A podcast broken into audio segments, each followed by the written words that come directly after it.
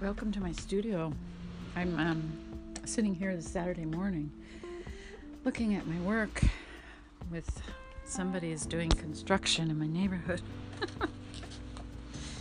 and I'm going to be reading this. I don't know if I'll be adding music to this one or not. I'm going to close my windows. I've had my windows open all summer long. I guess it's time. It's October. And I haven't had to turn the heat on yet here, but it is more chilly than normal. Close this window as well. So the front studio space is now closed up for the coming winter, I suppose. I'm not sure I'll be opening those windows again. Actually, probably will if I have to air the space out with the oil painting smell. I am reading a book, of course, all of you know if you're following this Night Studio memoir of Philip Guston by Musa Mayer. And Musa is his daughter, but the mother, Philip's wife, was also named Musa, her mother. And I've been contemplating since we're just about we're, we're a little more than halfway through this book. Been contemplating trying to go back and recap where I am or what I've learned in the process of reading this out loud. And then I thought, no, nobody needs to hear that. so um, I'll just sum it up with saying I'm going to begin chapter 7 today. And about painter's forms. That's the name of the title. And as I do that, I look around my own studio space and think about how it how it is to have to decompartmentalize, I guess is the word. Is that the right word? Compartmentalize maybe my work because I'm still moving out into to the to the academic world, into the public school district I work for. And this last week has been one of those grueling weeks where I accepted a, a, longer job, term job for a week while one of his math teachers had to go attend to some family business in Japan. And so they had a whole week worth of work for her classes, and I went ahead and accepted the jobs. And uh, knowing that it was going to be challenging because it was at a continuation school. And uh, this is part of the. I guess, I, I don't know, I sometimes feel like I have a dual personality at times, even though I'm not. I mean, I'm I bring myself to the students with my same artist hat on as a teacher. As a as a teaching artist, as a teaching person in general, and I had to describe that a little bit to them because there was a lot of conflict in the beginning when I worked walked into that classroom. Of course, that you know I'm not their normal teacher, and these are folks that are, uh, I think, pretty upset when change happens in their life. Although they've had so much change in their life, I think this is a group of kids. Well, actually, there's five classes per day that I taught, so a total of about 50 some, something, 60 kids, or more than that, I guess, because most of them had at least 15 students per class anyway, it doesn't really matter how many people I've, I went I was in contact with that this last week, but it just reminded me of the at-risk status of so many folks in our world still.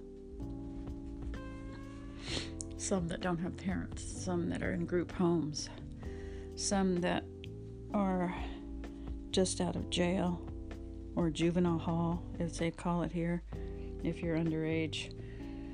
Um, some that had maybe skipped high school or left high school and coming back trying to make up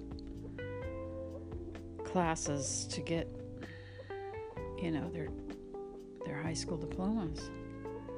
And most of them were junior and seniors in high school so 11th and 12th grade. I think i had one 10th grader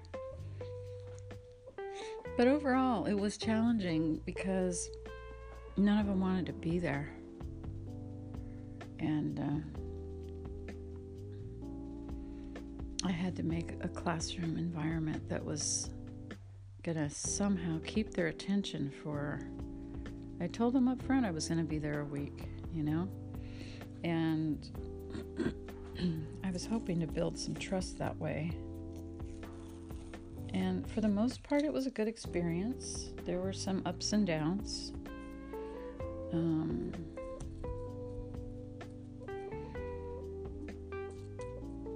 Yeah. So I'm sitting here today with that experience behind me, looking at my studio space that have sort of went by the wayside this week. Paintings are still here. They're sort of like laundry and dishes, you know. Whatever you don't finish, they're still here for you the next time. Book is still here, ready to be finished. The book I've been reading aloud night studio. And you know, when I work this kind of week like I have, I really don't have the energy when I come home to come in in a creative space and paint. And this is my dilemma as a painter when I have to make other money to survive is you know, switching gears and putting my creative hat back on.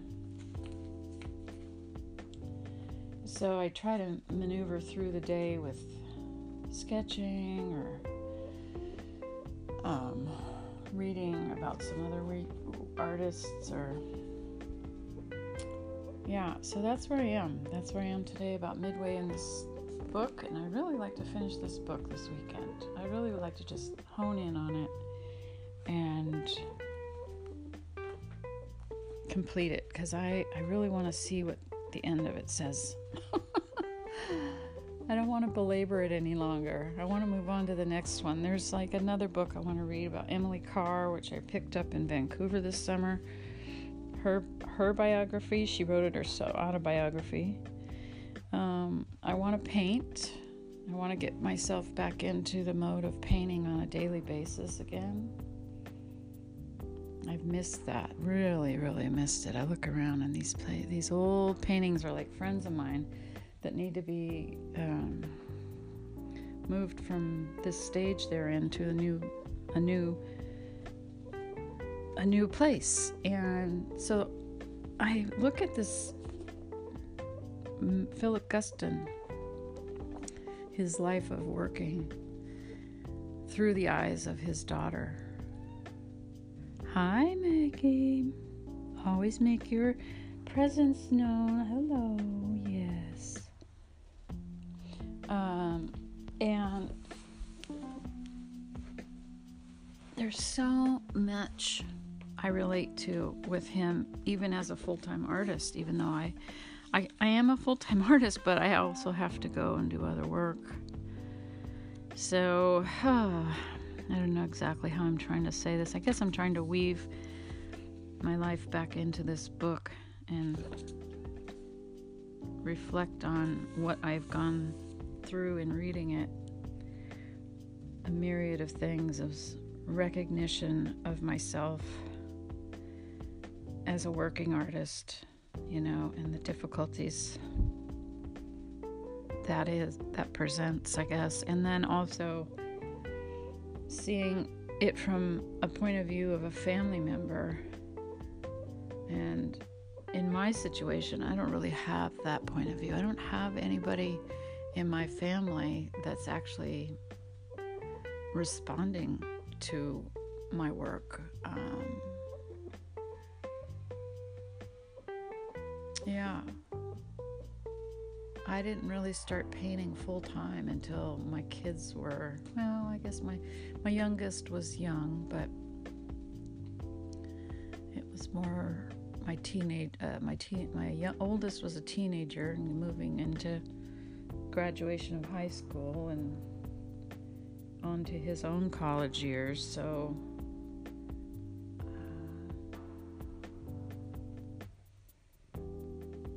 it's just a quandary at times of how to balance it all. And i guess that's what i'm when i'm seeing when i read this book aloud i'm I'm hearing the daughter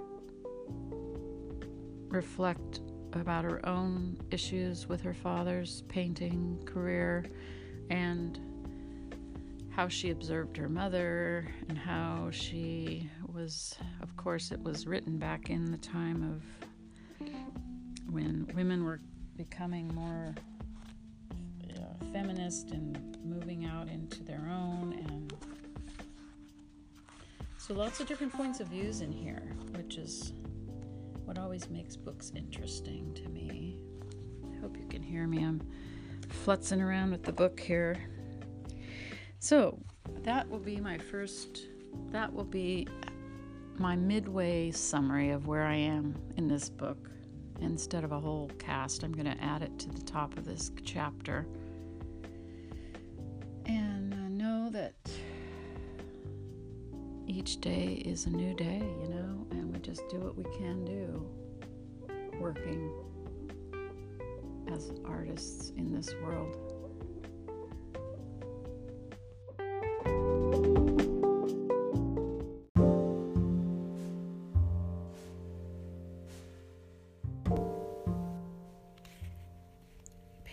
Forms, Chapter 7 begins with a quote No revolution, no heresy is comfortable and easy. Because it is a leap, it is a rupture of the smooth evolutionary curve, and a rupture is a wound, a pain. But it is a necessary wound. And this is by Eugenie Zamyatin. Zamayat, Zamyatin um, Zamyatin. It's a French, French, sorry, it's a Russian poet or novelist, I believe. And it's spelled E V G E N Y, is the Russian spelling for Eugene, which is the anglicized version. So, and it begins, the chapter begins. There's something ridiculous and miserly in the myth we inherit from abstract art, my father had written as early as 1960. That painting is autonomous, pure, sorry. That painting is autonomous, pure and for itself, and therefore we habitually define its ingredients and define its limits. But painting is impure.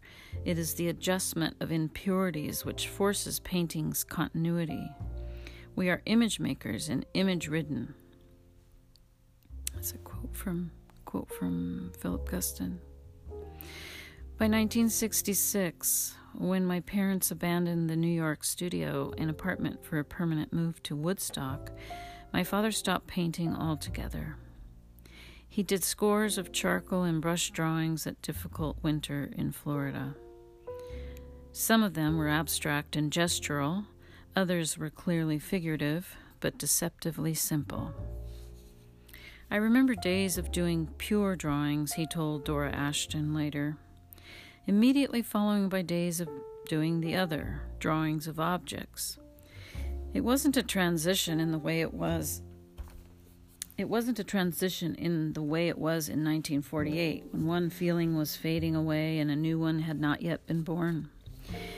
It was two equally powerful impulses at loggerheads. That is all in italicized text. It was two equally powerful impulses at loggerheads.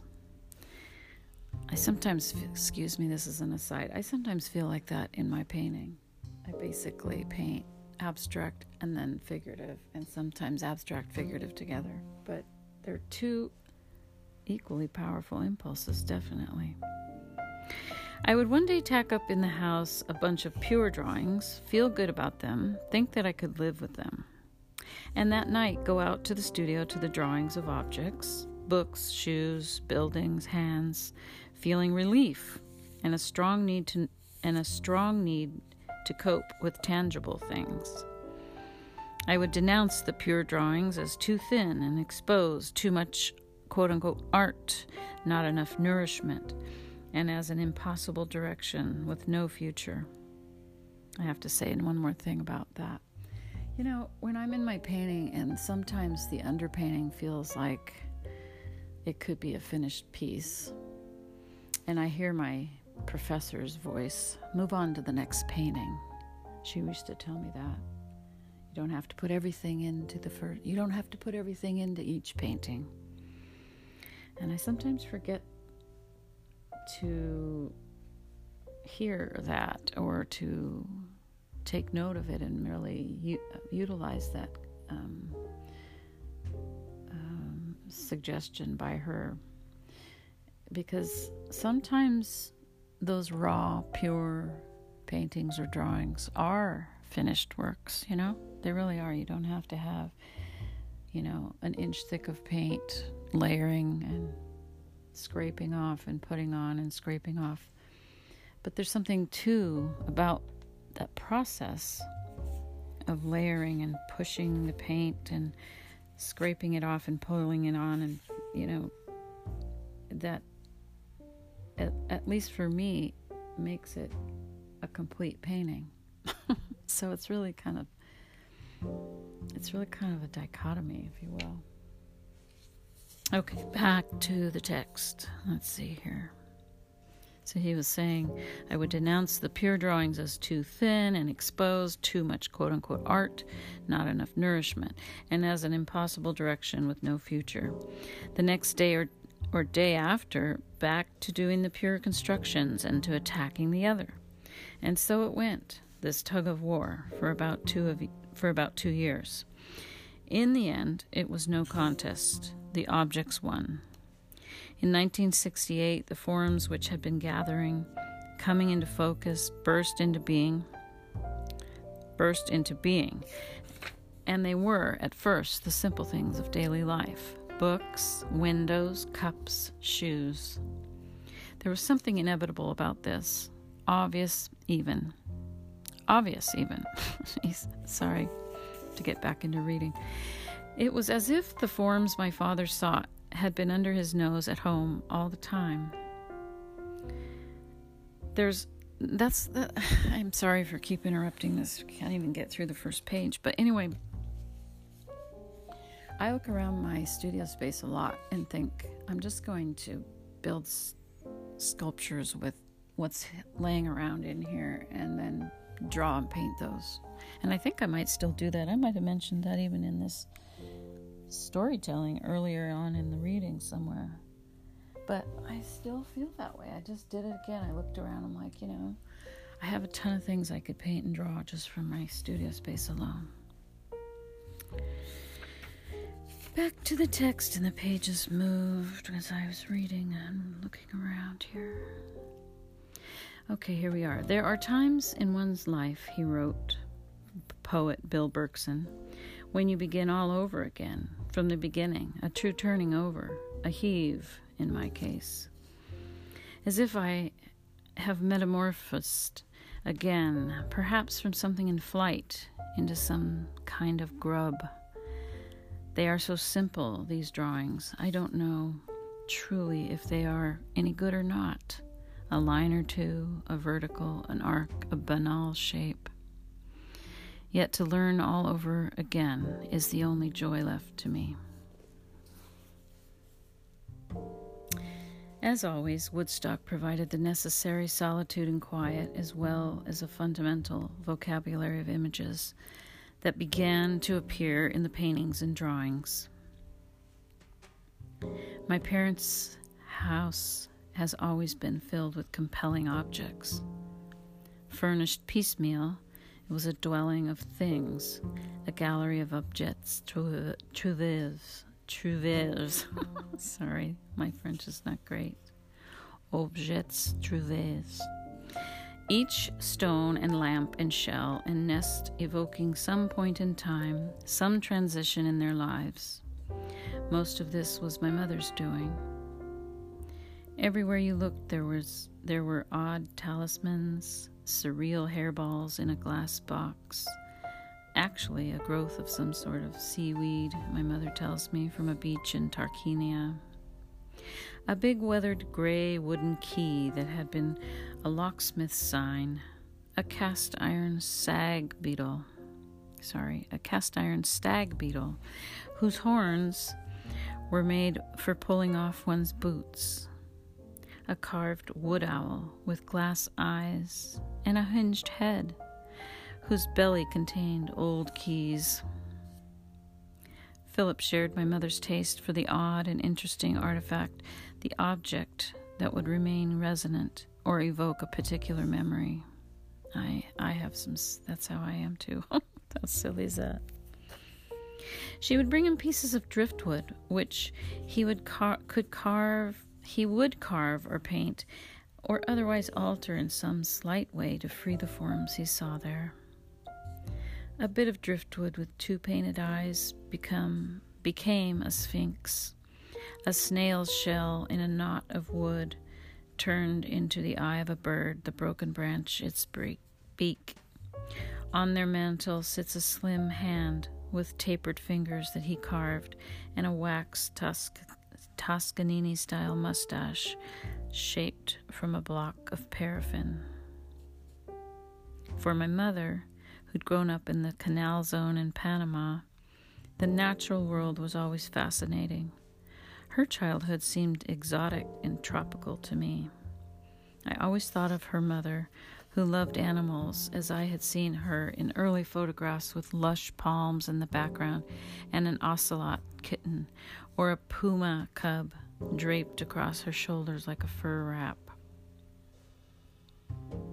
Or I thought of the picture my grandfather had taken of my mother at ten, posed like a snake charmer, wrapped in a sarong with her flat chest painted like a dancing girl's, a six foot long boa constrictor twined around her shoulders and arms. My grandfather, Frederick McKim, was a gentle, soft spoken man who wrote poetry in long, affectionate letters to his daughters. Some are still in a box in the bottom of my mother's file. Her father worked for the property and Requisition Bureau in the Canal Zone and was an amateur anthropologist whenever he could get away. He became known as an expert on Indian affairs and was often consulted by the Panamanian Indians in their dealings with the authorities. When he died, my grandfather asked that his, shoot, that his ashes be sent to the Kuna Indians of the Bayano River to a remote area he called the Forbidden Land in a monograph, published posthumously, posthumously, posthumously, sorry, in a Swedish journal of anthropology, Ethnologiska Studier. Once, my, when my mother came home from art school in Brooklyn, her father had taken her for two weeks to live among the Kuna Indians on the islands of the San Blas, atolls atolls of the atolls off the coast of Colon and down into Colombia. It was an experience that stayed with her all her life, and the photographs of this trip, the carved wood figurines, the sweet smelling sat, uh, satiwawa wood, satiwawa wood, satiwawa maybe that's how it is, the sweet smelling satiwawa wood, and all the other precious items of Kuna jewelry and clothing, folded and packed away carefully in tissue paper, made it real for me too. When I was little, I loved the Kuna beadwork. I would get all dressed up, dance around the room wearing a mola, a shirt with intricately sewn designs in reverse applique on the front and back festooned with long necklaces of fish vertebrae and monkey's teeth, latticework beaded bibs, from which a row of cowrie shells hang, hung, and I particularly loved this one, a clattering, wreath like shrink, shrinks of animal animal bone flutes, which I would tootle in accompaniment to my mo- to my father's old 78s of Fats Waller and Meade Lu- and Meade Lux Lewis. Hmm. Nothing of my grandmother is on display beyond a photograph of her as a girl studying the violin in Dresden, which hangs above my mother's dresser. Though she lived until I was 12, and for a number of years I played her violin, I barely knew her. Once, when I was 10 or 11, my mother and I visited her in Oil City, Pennsylvania.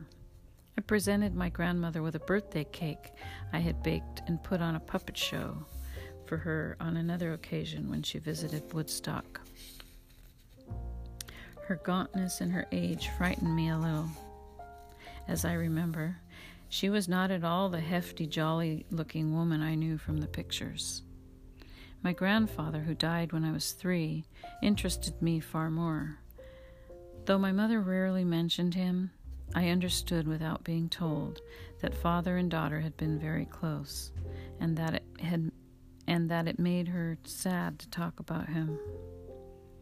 In addition to various molas and carved figurines, my mother kept a box of photographs of Panama. I looked through them period I looked through them periodically as I did through the boxes of shells and buttons and the scrapbooks my mother made of photographs from life. More taken it seems to me now, with the exotic locales, I felt little sense of my own connection with what I saw. The Kuna Indian women with their beads and nose rings were far more intriguing to me than the pictures of my grandparents. Excuse me. But one photograph in particular both terrified and fascinated me. In it, a white man and a group of natives from the island of Taboga off the Panamanian, Panamanian coast are holding up a man's severed foot they have cut from the belly of a huge dead shark at their feet. The photograph must have been given to my grandfather, who in turn gave it to my mother. But in my early memories of this photo, it was my grandfather who had hunted down and shot the shark. I was surprised looking through this box of pictures recently to discover that he hadn't after all. The man holding the foot doesn't even look like Fred McKim. Yet I had seen pictures of my grandfather. I knew what he looked like. I must have combined my remote romantic image of the man, the idea of his leaving civilization to live among the Indians, with some girlish fantasy of the great white hunter. As I write this, I'm sitting at my mother's old desk in the stone studio behind the house in Woodstock. With its square window facing a grove of ash and maple saplings and its unused wood stove, this room has been a storage place these past few years. I've had to dust and sweep away the spider's webs and dead flies. There's a special musty feeling here, a fecund friendly odor of mildew and rot that signals the ultimate return of things to their former state. Across the room, a sea of, excuse me, across the room, a set of shelves holds a row of birds' nests, some with a lining of mud, others fallen out of a tree that was being cut down.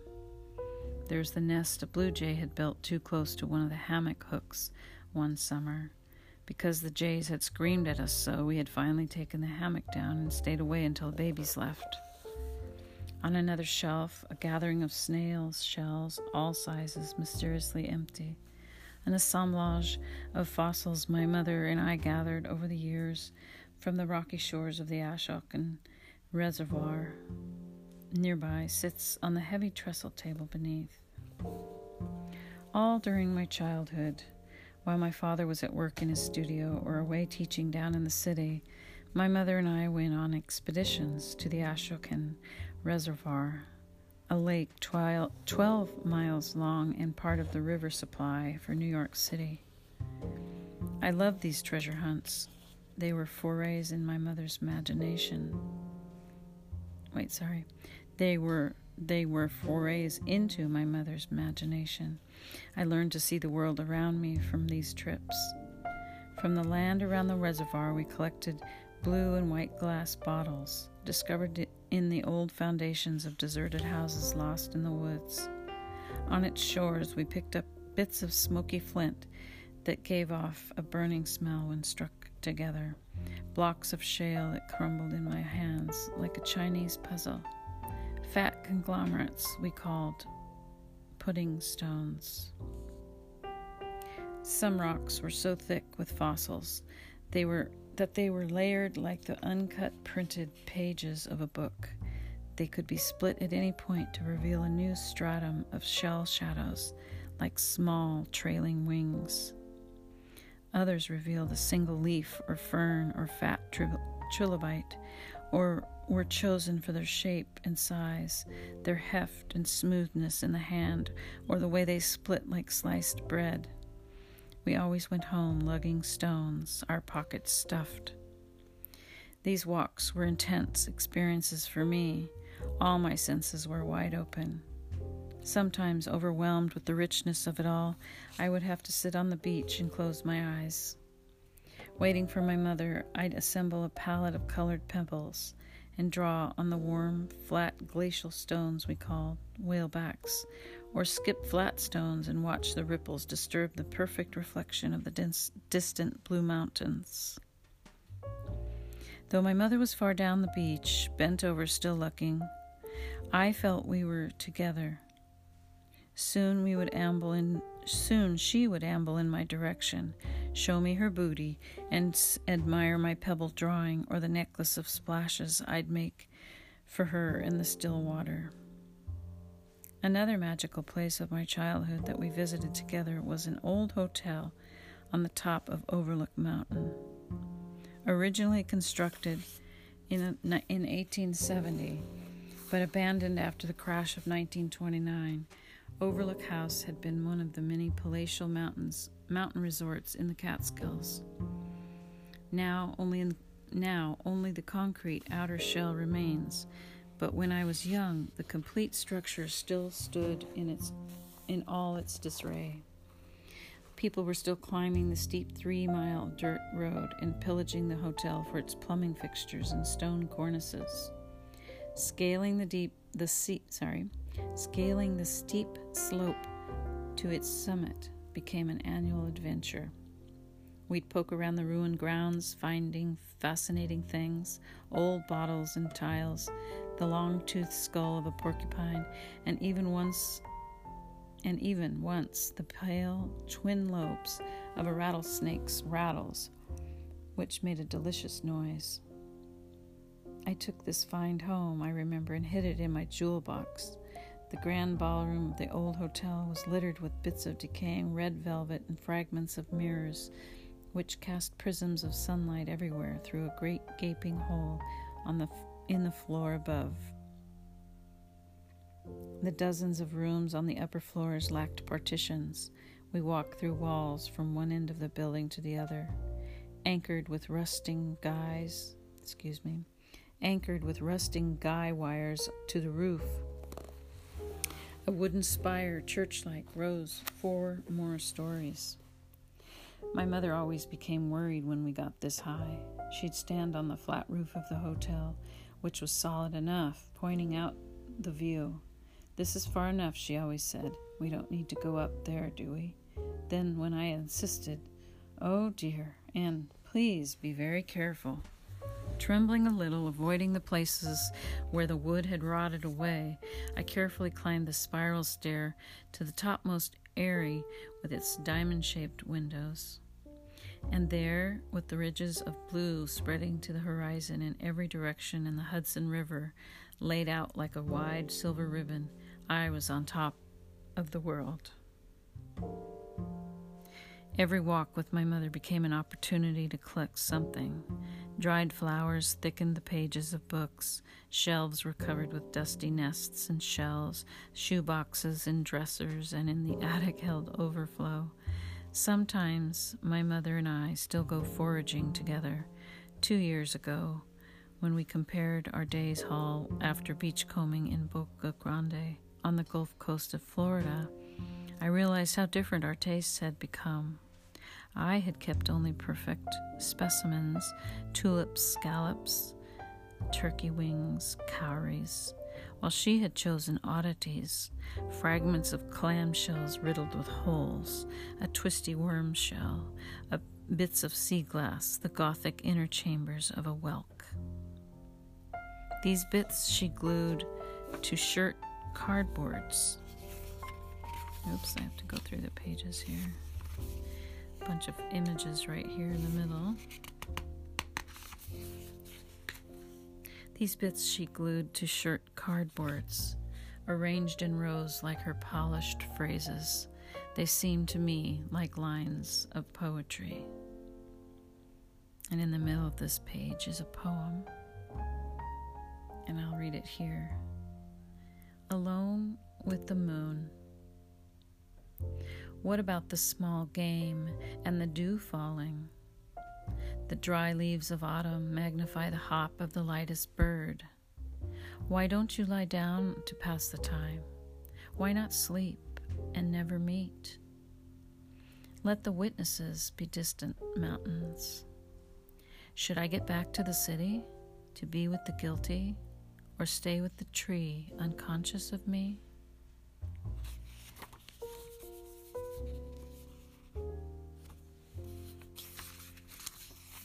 I'm going to stop here. The new paragraph goes back into her father's studio.